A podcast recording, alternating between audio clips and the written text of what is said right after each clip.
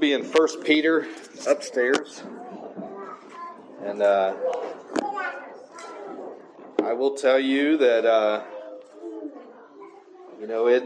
Sometimes it's a distraction for the kids up here. They're only here at the first, I'd say, half of the service, and I know they can get distracting. I know that they can get uh, they can get into things. They can do funny stuff and and different things like that. But when we were singing the one song I've got this one and a half year old little girl in my ear singing along. It's worth it, isn't it? It's worth the distractions. It's worth all these things because they are they are watching us. They are listening. They're learning about the Lord. They're learning to sing uh, praises to the Lord. It's worth it. I'm here to tell you. Uh, uh, you know, if it's uh, it's too late for us to not incorporate the kids into everything anyway, but I wouldn't want to change any of it. And I'm glad that God has blessed us. Uh, Dad was saying last Sunday morning we had 25 kids in here, uh, and that's a lot. But I, I, say bring more. Why? Because God's shown uh, that He is able to trust us with His children, and I say thank you for that. Uh, but First Peter, uh, man, I'm I'm excited to get into God's Word. Um, I, I, I haven't been in Peter uh, either the first or second Peter that much. Uh, so I already I already apologize if I accidentally say Paul. I mean Peter. Uh, we're in Peter, so uh, but sometimes it gets mixed up. But anyway, I, am thankful for the Lord. I'm thankful for His word. We're going to start in verse 15. So First Peter chapter one, verse 15 says this: uh, "But as He which hath called you is holy." So be ye holy in all manner of conversation, because it is written, Be ye holy, for I am holy. And if ye call on the Father, who without respect of persons judgeth according to everyone's work, pass the time of your sojourning here in fear. For as much as ye know that ye were not redeemed with corruptible things, as silver and gold, uh, from your vain conversation received by tradition from your fathers, but with the precious blood of Christ, and as of a lamb without blemish and without spot, who verily was foreordained before the foundation of the world, but was manifest in these last times for you who by him do uh, believe in God, that have raised him up from the dead and gave him glory, that your faith and hope might be in God. Let's go, Lord, in prayer. Lord, we thank you for your word today. Lord, I pray that you'd help me to be able to preach. Lord, use me. Help me to get out of the way. Help us to understand your word today. Lord, challenge us. Lord, if there's any lost, I pray that they'd come to know you. Lord, any that, that's confused, any that's living uh, an unholy lifestyle, Lord, I ask that you convict us in areas in our hearts, not so we feel guilty, but Lord, so we can take care of these things, draw closer to you. Lord, we want revival, and we know it begins in each one of our hearts. Lord, we thank you for what you're going to do. In Jesus' name we pray, and amen. So Peter's writing to the Christians uh, that are in multiple churches here in this letter. Uh, and remember, Jesus is a, he's already ascended back up into heaven. He left the disciples. They started uh, planting churches and different things. Uh, but by this point, I want you to know that life in the early church was hard. They were going against the, the Roman Empire that most of the time did not like what they were doing. They were going in the Jew against the Jews that were definitely didn't like what they were doing. Uh, so there was uh, hatred and persecution going on uh, in these in these early days. Uh, and and in the beginning of the chapter before what we read, uh, uh, Peter is reminding them that they have a real hope in Jesus Christ for the future. I'm here to tell you, there's no better thing to do when you're in the midst of a trial and heartache and everything else than to remember that you've got a real hope in Jesus Christ. It's not a hope and then I, I hope something happens. It's a hope uh, that is uh, founded in a God who cannot lie, uh, who's not going to change his mind, that already sees the future, and I'm thankful for that. But look what he says here. After he's encouraged them some, uh, he, he switches gears here in verse 15. Uh, but as uh, but as he which hath called you is holy, so be ye holy in all manner of conversation, because it is written, Be ye holy, for I am holy. We can't control the trials. We can't make them go away, right? We can't shorten them or anything else. We could probably lengthen trials if we wanted to, but usually we don't. But one of the things we can control is what he says right here. Be ye holy, for I am holy. We can control how we react and how we act each and every day of our lives. What he's saying here is everything about God is holy. There's no sin in God. There's no, there's none of those things, nothing evil, nothing bad within God. God the Father's holy. God the Son, Jesus Christ is holy. And uh, God the Holy Spirit, it's in His name. He's holy as well. And He's saying, so uh, if we're going to identify with a holy God, if we're going to say we have a relationship with Jesus Christ, if we're going to say we have the Holy Spirit in our heart and all of these things, and we're a child of God the Father, which we are, if you're saved, if we're going to identify as these things, he's saying we need to be holy too. Amen. That's what he's saying. We need to be holy. You were saved by a holy God who reached out mercy and love. And he's saying uh, in verse 15, we need to be holy in all manner of conversation. And in the King James Version of the Bible, conversation just means your whole life. Not just the way you talk, but the way you act, the way you carry yourself, and your whole life needs to be holy. Every aspect of our life. You know what we do sometimes? We compartmentalize our life, right? We have one life at home, one life here in the sanctuary, one life at school, right? One life when we're, one way of living when we're by ourselves and nobody can see or hear uh, what we're doing or know what we're doing. That's not right. He's saying in all manner of conversation, your whole life, I want you to be holy. Here's the thing. It doesn't mean we, we're going to act around or walk around acting like we're perfect. We're not. But that is not an excuse to not strive every day and everything that we do in all parts of our life, from how we dress to how we talk, how we interact with people, how we work, when we clock in, are we really working? Are we cheating? Uh, or uh, how we file our taxes? It's becoming tax season. You need to be holy in that as well. Uh, he's saying, Be ye holy. We need to treat people fairly not cheat them. We need to show love to them. We need to tell people the truth, not deceive people when we're interacting and everything else. We need to show love and compassion. Not stirring up strife. Uh, you know, the Bible talks about all these things, and we need to live our, lead our kids in holiness as well. And here's the thing if you didn't know it by now, if you haven't dug into much of the Bible, we can get it from just these two verses. Uh, that this is, uh, here's the thing if you're not living a holy life, you are not pleasing God. You can't be spirit filled, not be holy. You can't do any of these things. They don't go together. And guess what? This is not, he's not saying, uh, be ye holy, for I am holy if you can, or as best as you can, or anything like that. And it's not a suggestion, it's a command. Yeah. That's what he's saying. You will do this. You will be holy. We can't obtain perfection, but I'll tell you what, if you're saved, the Holy Spirit lives inside of you and can help you each and every step of the way. Aren't you glad? Can you think about it if you've been a Christian for a while, those things you've handed over to God and say, God, I've tried to turn this around, I've tried to change it, but then you've trusted in Him and He has changed things in your life. Praise God. You know what? Give something else to Him. And let's get a little more holy. All right, verse 17, stick with me. Let's keep going. And if ye call on the Father, I hope you are. I, I don't understand why it's an if right here. If you call on the Father, if you're praying to God, amen, we should be doing that. If you're praying to God, if you're worshiping God, which we should all be doing, what's he say? Uh, who without respect of persons judgeth according to every man's work.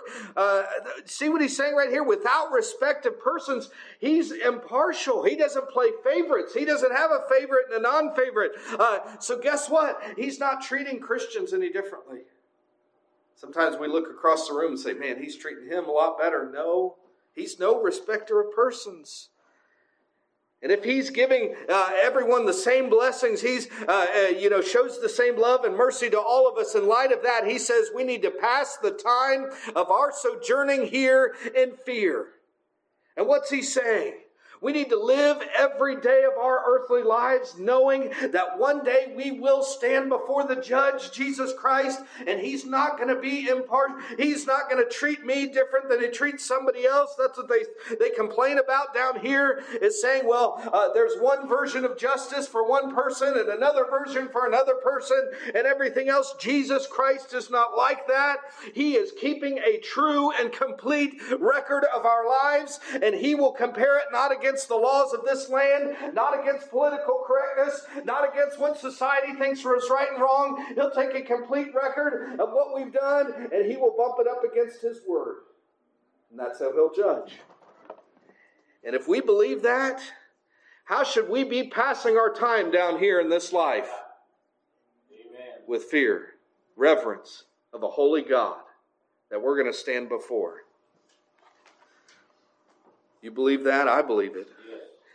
Verse 18 For as much as ye know that ye were not redeemed with corruptible things as silver and gold from your vain conversation received by tradition from your fathers. He, Peter's here telling us, remember, he's already said we need to live holy and an obedient life. And by the time we get to here, he's saying, hey, uh, if you want to know why we should be living holy, why we should be doing these things, he's saying, hey, think about how you were saved from your sins.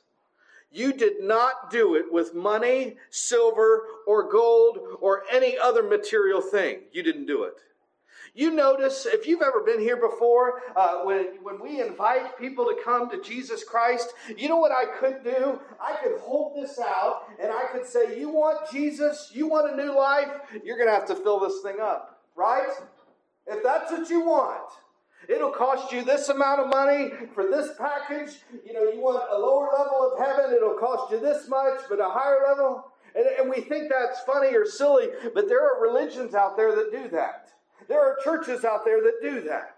They may not be as overt as I just was, but they do that. It takes money to get to heaven.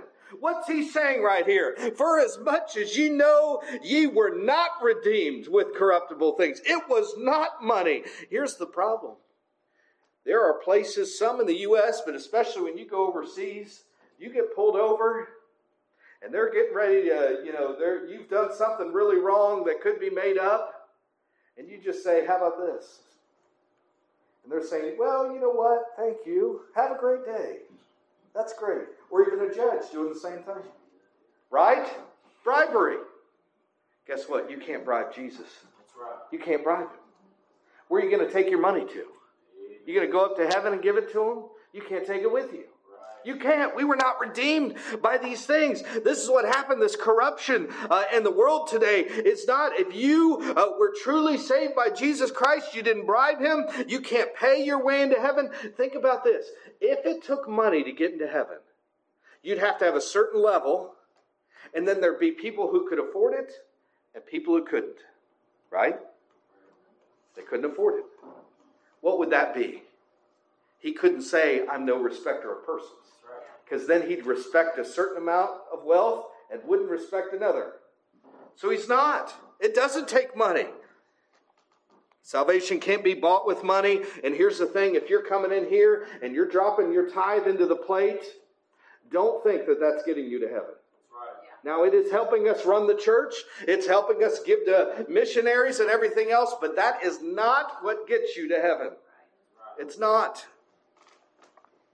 Second half of the verse says this We were not redeemed from your vain conversation received by the tradition from your fathers. Again, if you're saved today, if your sins are forgiven, it wasn't because, again, what does conversation mean? Your way of life. You did not get saved because you lived a certain way or didn't live a certain way. That's not why you're saved. And it, you didn't get saved from some religious tradition. And, and there are people that spend their entire life trying to live a certain way, go through certain rituals, uh, you know, whether it's with money or not with money. And, and these things, some of them have been passed down for generations, right? Some of these religions are old.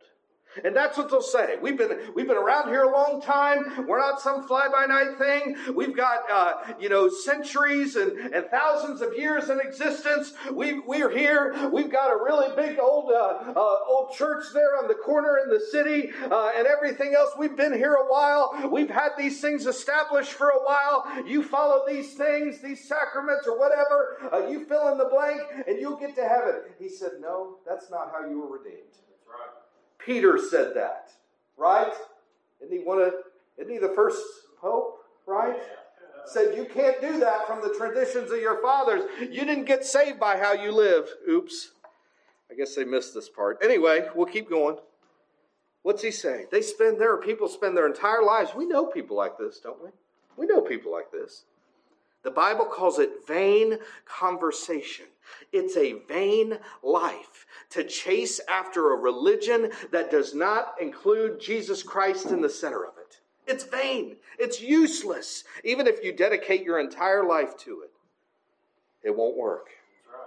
So there are people today trying to reach heaven by money and works and that is not how it happens. But aren't you glad the Bible keeps going? Verse 19 If you are saved today, this is how it happened, but with the precious blood of Christ as of a lamb without blemish and without spot. I was not redeemed by money, I was not redeemed through traditions, I was redeemed by the precious blood of Jesus Christ. That's what it says right there. I wasn't saved because I was a pretty good person, I wasn't saved because I belonged to this church, I wasn't saved for any of those things other than Jesus lived a perfect life when I could not. He chose to die for the sins of the world, including mine. He shed his blood to pay the price for our sins, uh, uh, and he died on the cross because we're all born in sin. We had a sin problem. The Bible says, uh, Romans 6 23, for the wages of sin is death. And guess what? It was just a matter of time until I had to collect on that payday. If I would have died of my sins, I would have spent eternity in hell. But aren't you glad Romans 6:23 goes on? It says for the wages of sin is death, but the gift of God is eternal life through Jesus Christ our Lord. He paid the penalty for our sins with his blood. He suffered and died a cruel death, and the innocent died for the guilty so that we could find salvation.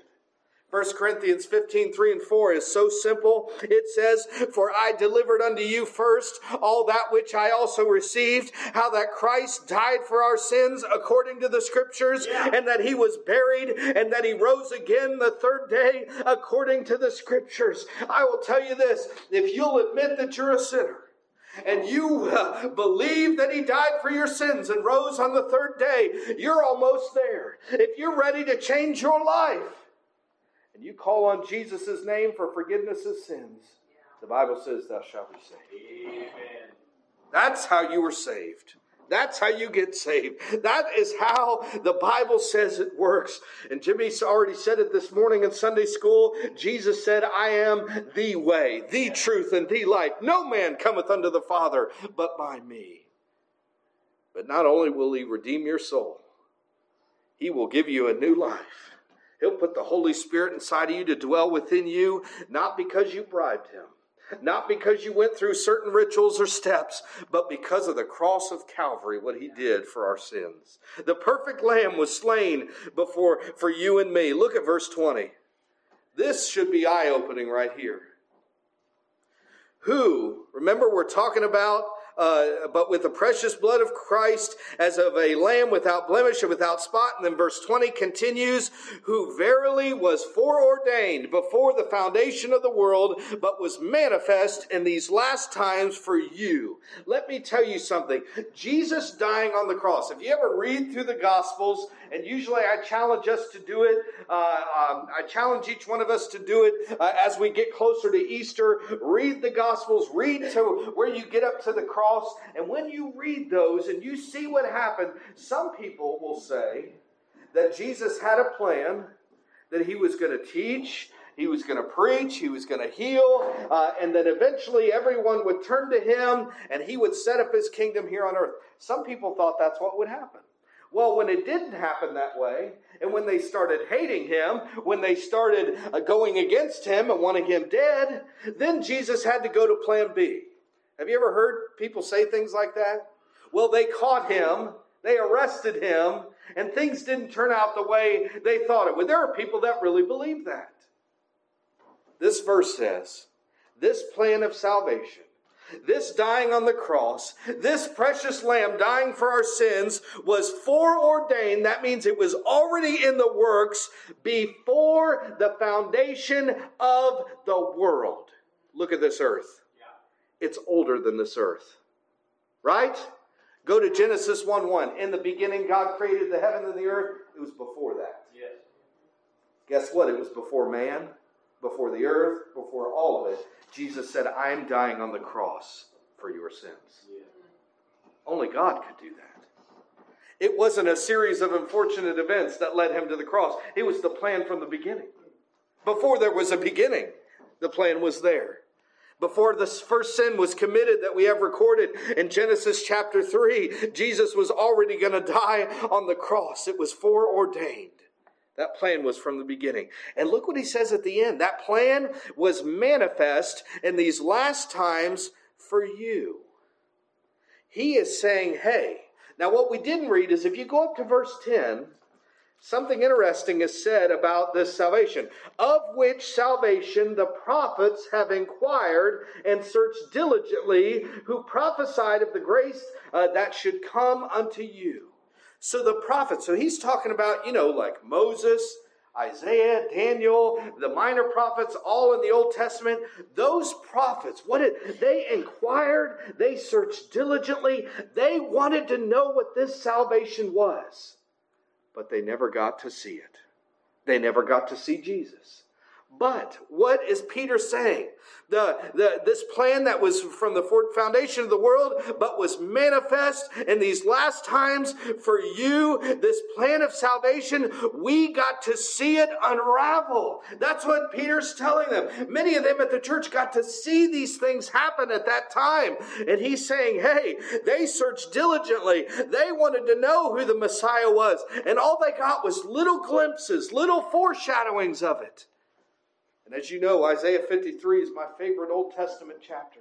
And the prophet Isaiah was given an astounding prophecy of Jesus and him suffering on the cross. It's astounding. Guess what? Isaiah was given that by God. He penned it down. He didn't understand any of it. None of it. How, how are they going to understand it?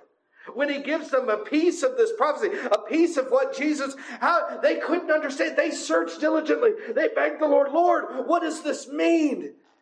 And we had to wait until it was manifested. Guess what? It's been manifested.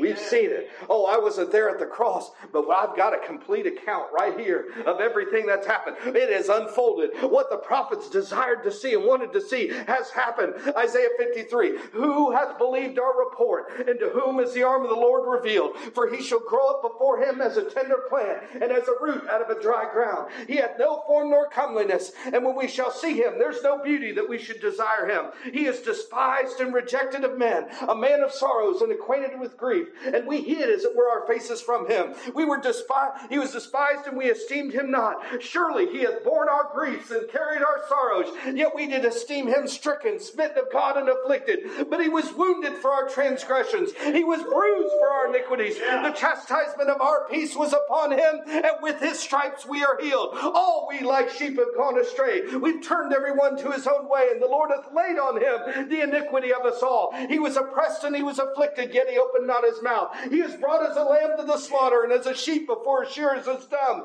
So he openeth not his mouth. He was taken from prison and from judgment. And who shall declare his generation? For he was cut off out of the land of the living. For the transgression of my people was he stricken. Yet it pleased the Lord to bruise him. He hath put him to grief. When thou shalt make his soul an offering for his sin, he shall see his seed. I got to stop right there. Isaiah had no idea what he was talking about. Yet when it gets to that point, he shall see his seed. That's you and I. Right? No, I stopped, so I got to restart, or I got to rest- I got to get help to restart. Yet it pleased the Lord to bruise him. Yet put him to grief. When thou shalt make his soul an offering for sin, he shall see his seed. He shall prolong his days, and the pleasure of the Lord shall prosper in his hand. He shall see the travail of his soul and shall be satisfied. By his knowledge shall my righteous servant justify many, for he shall bear their iniquities. Therefore will I divide him a portion with the great, and he shall divide the spoil with the strong, because he hath poured out his soul unto death, and he was was numbered with the transgressors, and he bare the sin of many and made intercession for the transgressors. Isaiah had no idea what all that meant. Yet we can look back and say, wow, that was made manifest. Every bit of it. Every bit of it. So, what's he saying? He's saying, hey, this plan was from the beginning. That's why those prophets could see it and get glimpses of it from God hundreds of years and thousands before it happened. Yet we have it manifested in front of us. We are without excuse. That sacrifice was finished at Calvary. Everything is done. He was buried and he rose on that Easter Sunday morning from the dead victoriously. And I'm here to tell you if you're saved today, you're saved because of the precious precious blood of Jesus Christ and that plan that was made before the earth began, uh, that was given glimpses of it. You're not saved by bribery. You're not saved by an impartial judge, but a holy God. He is the one who saved us. He is the one who's recording every bit of our lives. And He is the judge that will stand before. And if all of that's true, do you believe it's true? Yes, yeah. I do. But is He which hath called you holy? So be ye holy in all manner of conversation, because it is written, Be ye holy, for I am holy. This world cannot see any holiness unless they see it in a Christian person that's living a holy life. They will never know the difference. They won't. They need to see that God is different. What is this world doing? They're bringing God to their level, right? Yeah. My God understands. My God doesn't care how I live. My God just whatever, he just lets it go, right? He just he understands. I hear all these things and it's crazy. They're bringing God down to their level. But here's the problem. I want to go to a level higher than I'm at right now. I want to go to heaven. I don't need help staying here. We're here. I want to go to a place I can't get to. We need to show them, hey, God is different. I'm different because a different God changed my life. Didn't I, I didn't just pray to Him just to get out of hell. I prayed to Him because I wanted a different life. And He gave me a, a different life. Not because of money, not because I'm special, but because He died for my sins. And I trusted in that. Yes, amen. It's not always easy to live a holy life, but God will help you. If there's anything He'll help you do, it's to live the way He wants you to live. The Holy Spirit will guide you. And you put the God's word in the center of your life, God's will in the center of your life, it will help you. I'm telling you what, Scripture will help you to live holy more than anything. And you pray to Him and ask for His help, He will help you. But I'm telling you what, I'm glad I'm saved today. Aren't you? Amen. I'm glad it's not because of any rituals or anything else because for some people it's too late. Right? Remember the thief on the cross that finally turned and said, Wait a second, this one's different. He's Lord. If he had to go through all these rituals, it would have been too late. If he had to pay money, he couldn't have. But instead, he just trusted in Jesus by faith. Yes. And faith is what saved him. Guess what? Faith is the same thing that will save you from your sins. Amen. Faith will keep you, faith will draw you closer. And faith will help clean you up when you got areas that need cleaned up. I'm here to tell you, church, I want to live holy, don't you? Amen. Because the opposite, you know what it does when we don't live holy? It hurts our name, it hurts the church, his name, but most importantly, it hurts Jesus' name. Because I've met people that talk about Jesus one minute and they don't live holy the next minute. The world doesn't need that. They've got enough of it. Let's stand. Let's stand.